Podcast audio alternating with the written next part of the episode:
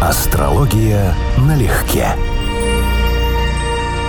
Привет, Константин! Здравствуй, Анечка. Друзья, солнечные вам приветы. Всем здравствуйте. Даже не спросишь, почему среди зимы приветы солнечные? Я решил, что у тебя есть какая-то интрига, и ты мне сама объяснишь, а я не буду бежать впереди паровоза. Ага. Поведение Солнца жажду с тобой обсудить, а точнее вспышки на Солнце и влияние на мир М? Угу. Является ли совпадением, что почти всегда, когда активность Солнца падает до минимальных значений, где-то начинается экономический кризис, какие-то катаклизмы, которые затрагивают мировую экономику? Насколько я знаю, это считается установленным достоверно фактом. Да. А вот это вот в Чижевске, исследование Чижевского, могу ошибиться, но кто-то еще проводил такие же корреляции. Да. И это, кстати, вот э, достаточно сильный аргумент за то, что астрология, протонаука, и рано или поздно превратится во что-то еще. Потому что там сто лет назад, допустим, наука там 150-200 так-то, да, не понимала эти моменты. И там мы могли считать, Солнце не влияет никак. Но сейчас мы знаем, что оно влияет. Да. Значит, возможно, влияет что-то еще. На пиках активности Солнца почему-то очень часто происходят войны, революции, эпидемии.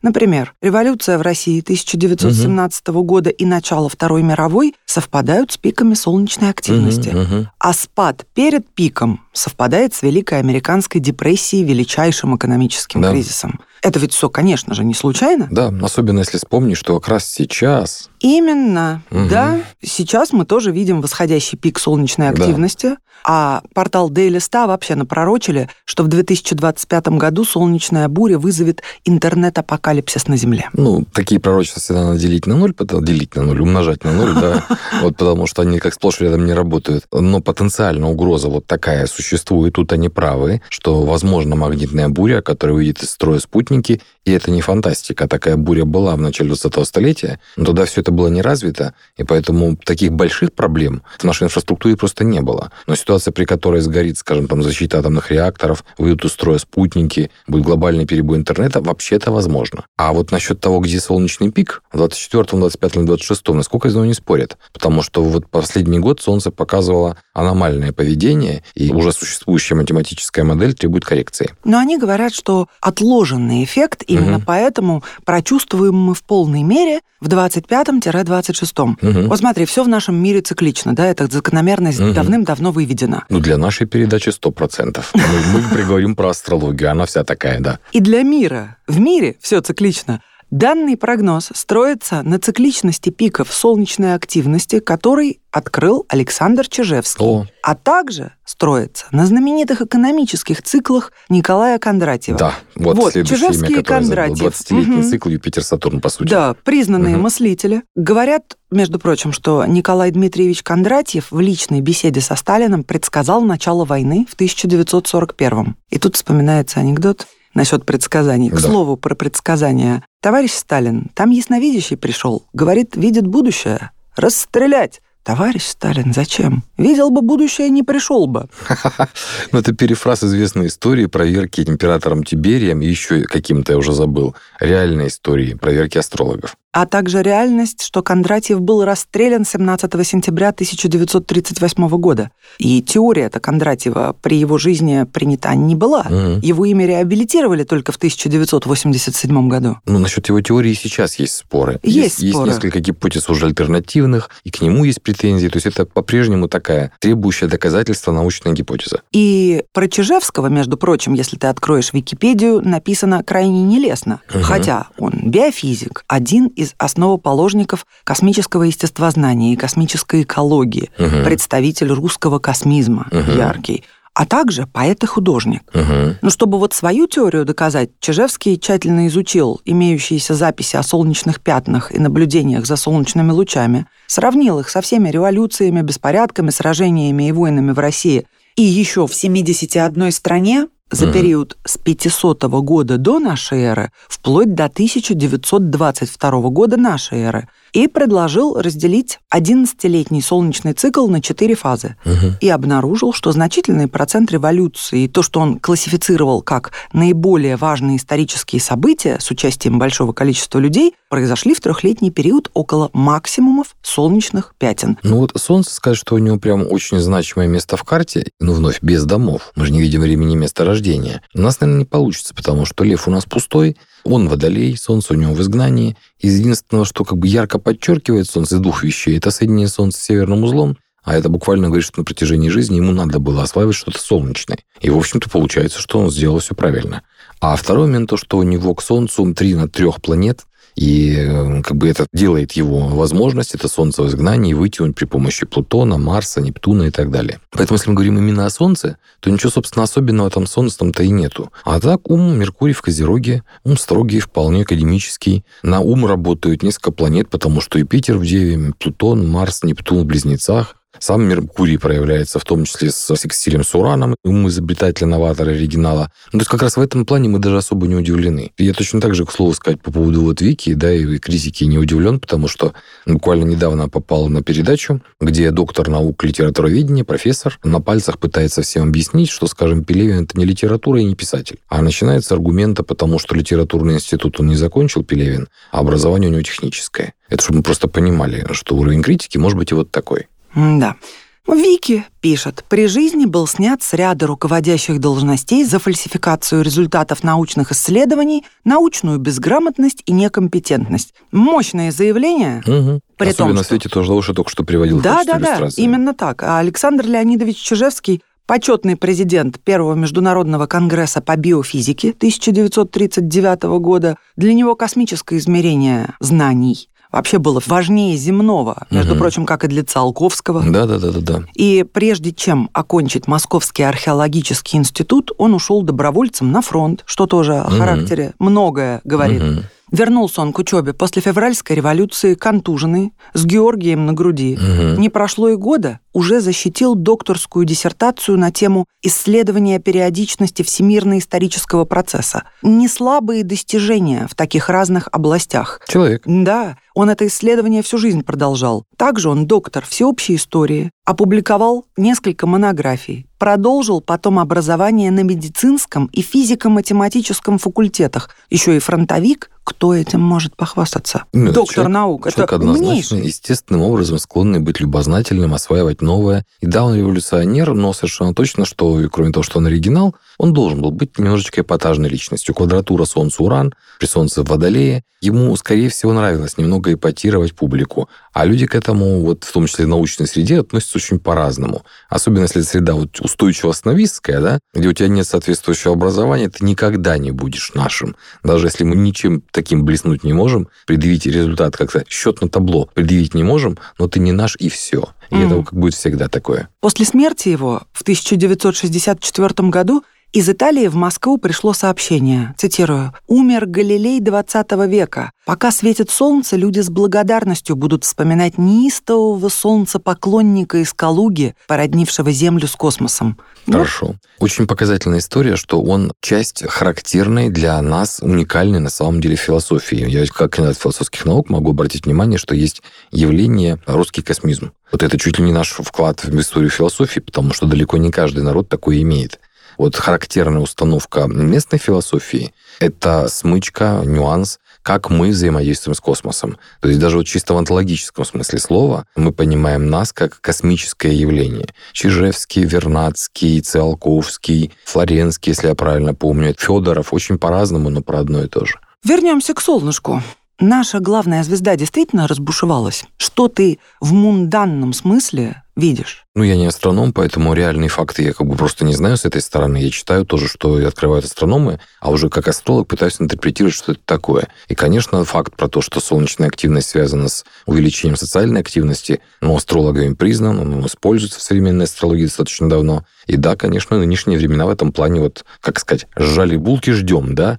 Вот, потому что, ну, вот и так хватает основания, а тут еще и солнечная активность к максимуму идет. И это серьезно. Из того, что сейчас пишут, что там есть какие-то аномалии, связанные с неадекватным поведением, немоделируемым Солнца, и им приходится корректировать, и они даже не вполне понимают, может быть, она растянется на следующий год там больше, чем обычно. То есть цикл, одни говорят, сокращается, у кого-то читал, кто-то говорит, наоборот, длиняется. Ну, в общем, есть спорные какие-то моменты, но для того, чтобы разбираться, это надо быть реально профильным ученым. Ну вот по последним данным, вся мощь светила обрушится на нас в 2024 а пик активности и последствия наступят в 2025. Ну, с астрологией это коррелирует, хотя и на уровне прогнозов эти годы выведены совсем иначе, но это будет совпадать с политическими циклами, с целым рядом политических циклов, я бы даже сказал. И это само по себе пугает. А пятна? Которые сами по себе не страшны, но тем не менее пятна на Солнце. Количество пятен прямо связано с процессами динамики солнечной. И есть у нас вот из астрологии такое достаточно подмеченное давно наблюдение, что кризисные годы содержат большое количество затмений. Вот такое же точно кризисное наблюдение, что когда у нас много пятен на Солнце, то у нас вечно какие-то активные процессы, хаотичные процессы в мире происходят. Когда вокруг пятна происходят вспышки, то есть выброс плазмы в космос, солнечное вещество летит со страшной скоростью и через несколько дней, а может быть даже и часов, достигает Земли. наша планета оказывается под душем заряженных частиц, то есть, по сути, под радиоактивным ударом. Ну да, мы получаем стресс, заряд космической энергии. И вот, кстати, к слову, в ушедшем только что в 23 году у нас был прекрасный эпизод, когда у нас на широте Москвы уже несколько раз были полярные сияния. Мы просто их не видели из-за засветки, но это вот как раз об этом, что... Да, именно так, эффекты. Да, да, что наша магнитосфера защищает нас, но она реагирует на происходящие моменты. А, кстати, у нас есть место, в котором магнитосфера Землю не защищает совсем. Это такая интрига. Это южное полушарие в районе мыса Горн. У нас там нет магнитной подушки, и там мало того, что может прилететь так, что просто выключится вся навигация любого проходящего судна и сгорит. Там реально может происходить в этом месте что-то до сотни ударов молнии в минуту во время грозы. Все та же самая причина. С ума сойти. То, что все это наэлектризовано, всерьез наэлектризовано. В 2021 году, когда уже было очевидно, что нас ждет незаурядный уровень солнечной активности в ближайшем будущем,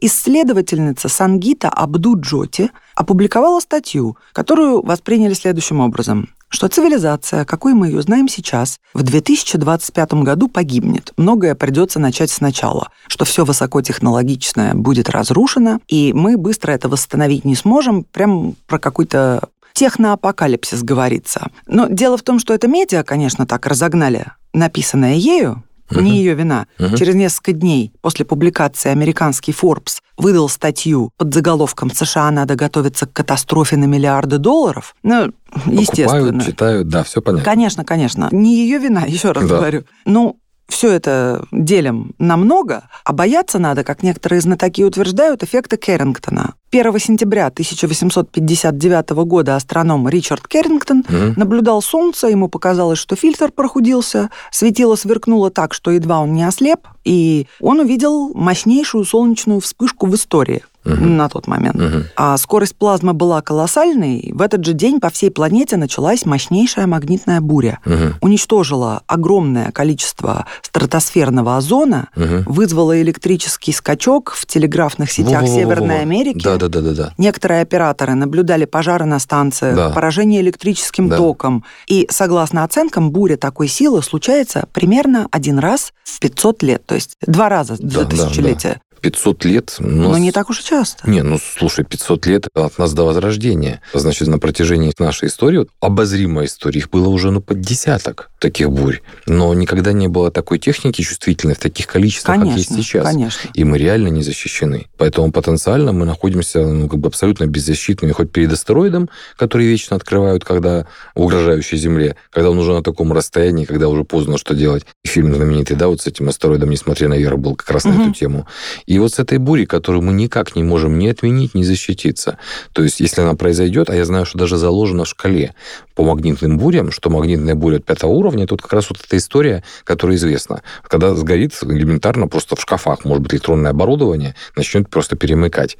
А уж связь точно потеряется, мобильная, интернет-связь на какой-то период времени. И, конечно, в нынешней политической обстановке, если такое произойдет, это будет просто идеальный шторм, потому что масса людей сразу, политиков, попытается на этом найти позитив, и мир точно фрагментируется на части. Через 130 лет, 13 марта 1989 года, еще одна солнечная вспышка привела в движение струю материи размером в 36 раз больше Земли со скоростью 1,6 миллиона километров угу. в час. В Квебеке Канаде не менее 6 миллионов человек оставались без электричества в течение 9 часов. Кажется, мелочь, но не так, чтобы прям ну, мелочь. Да, совсем не мелочь. На самом деле совсем не мелочь. Очень яркая иллюстрация того, насколько мы, как хомяки, видим только под своим носом крошки, насколько мир велик, насколько он больше, чем мы себе можем даже представить, насколько мы здесь никто. В то же самое время шарик не так, чтобы очень велик. Вот я тоже, да. Что он... он, с одной стороны, велик, да. а с другой стороны... Ну, это пока не мал... сравниваешь с Солнцем.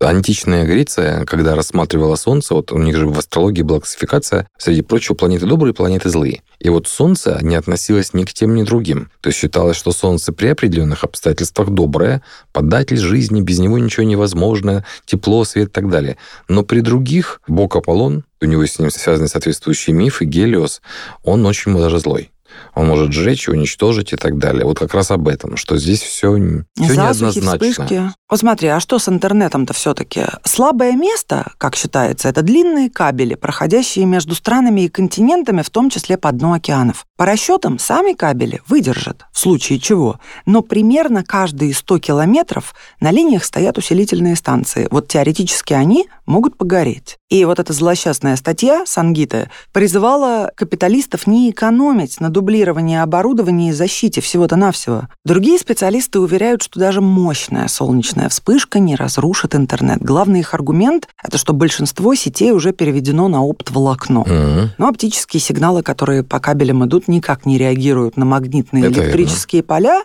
ну, старые кабели уже мы проговорили, а вот они в опасности. Еще интересно, специалисты следят за солнечными вспышками в режиме реального времени. Однако о масштабах опасности и о характере можно узнать только в том случае, если они достигнут специализированных спутников, которые находятся примерно в миллионе километров от Земли. То есть, когда достигнет угроза этих спутников, останется от часа до полутора часов, прежде чем они придут к нам на Землю. Угу. Другими словами, невозможно подготовиться к этому. Ну, теоретически можно попытаться предсказать, но точно мы будем знать, вот когда уже все, когда уже гости в двери. Гости в двери. Ну, солнце для нас и в физическом смысле, и в метафорическом — это сердцевина, зерно, да. кормилец, да. поилец и к тому же эгушка в нас. Да. Более того, современная западная астрология, она вообще очень тесно привязана именно к Солнцу. Зодиак — это, по сути, солнечный пояс. То есть визуальное движение Солнца наше, с Земли, по небосводу. Ну, реальное движение Земли вокруг Солнца, да, но одна и та же плоскость. Вот об этом идет речь. Солнце, Земля, плоскость. Смена дня и ночи — Солнце. Конечно, Земля вращается, но мы из-за Солнца видим эффект.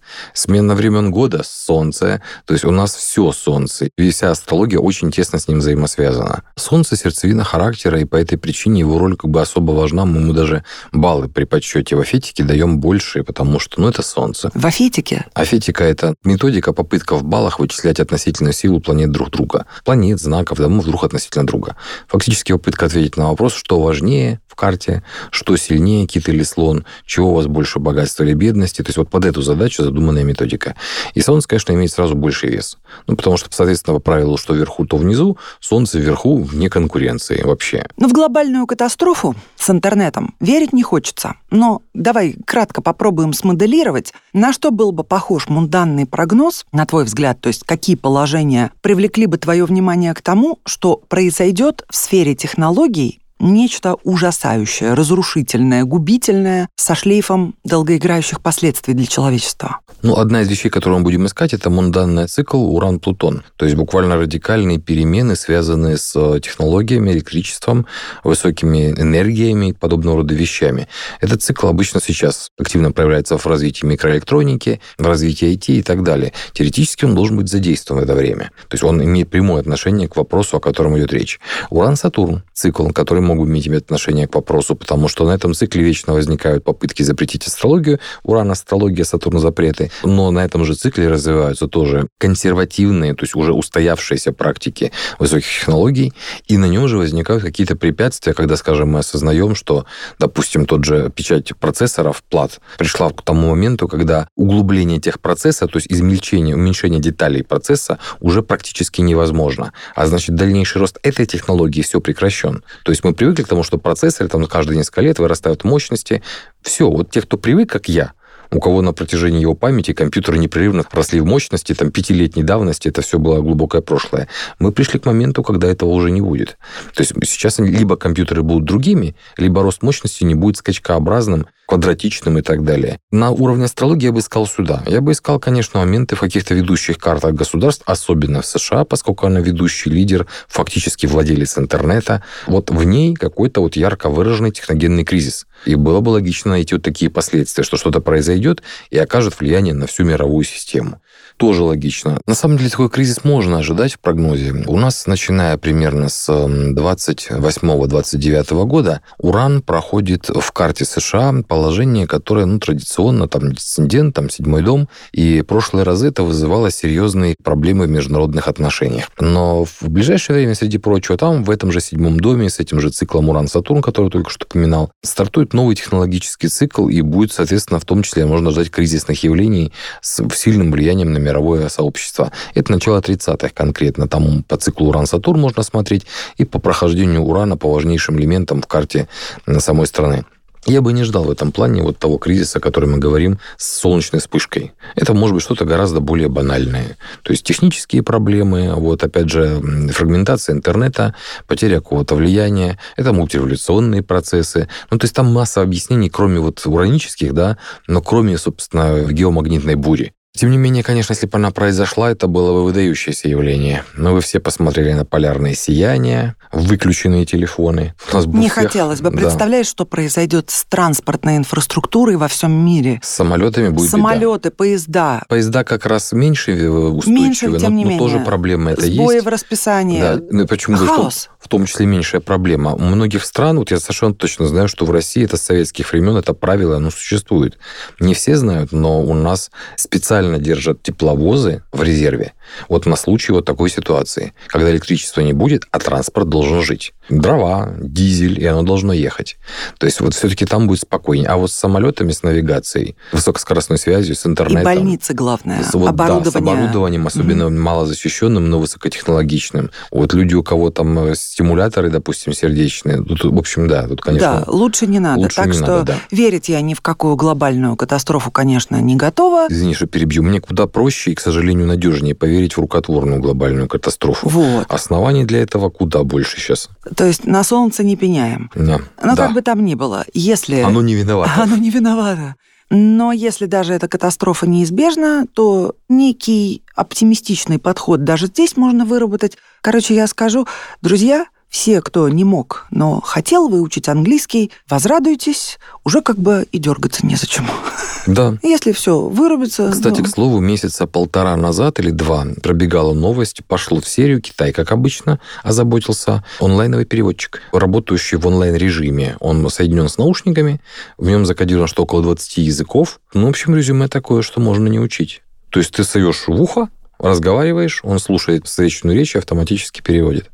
Но только новые нейросоединения в мозгу не образуются. Абсолютно. Вот. Да. Небольшая такая разница. Языки, конечно, были сильным развитием ума. Это прям был очень мощный. Нет, это был и такой ума, и памяти. завуалированный у меня такой легкий дружеский степ, потому угу. что очень многие взрослые люди продолжают внутренне страдать от невыученного языка я, и например, хотят... Я, например, кстати, Ты страдаешь, да? да? Я читаю по-английски, то есть я спокойно читаю литературу и новости на английском языке без словаря.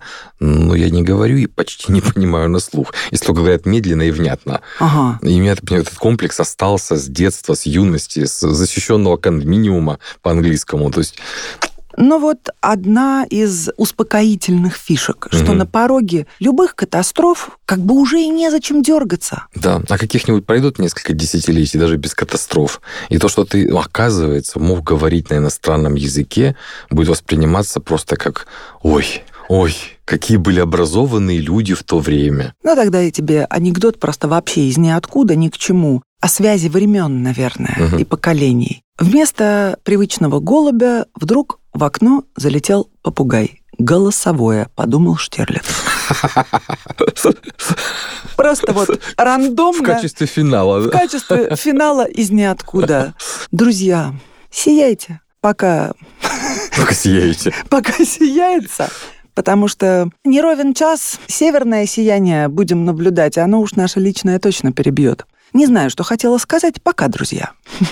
После тебя трудно закрыть выпуск. Сейчас. Прощайся и пойдем. Попрощайся со всеми и пошли, да? Конечно. Ну, пока-пока. Астрология налегке.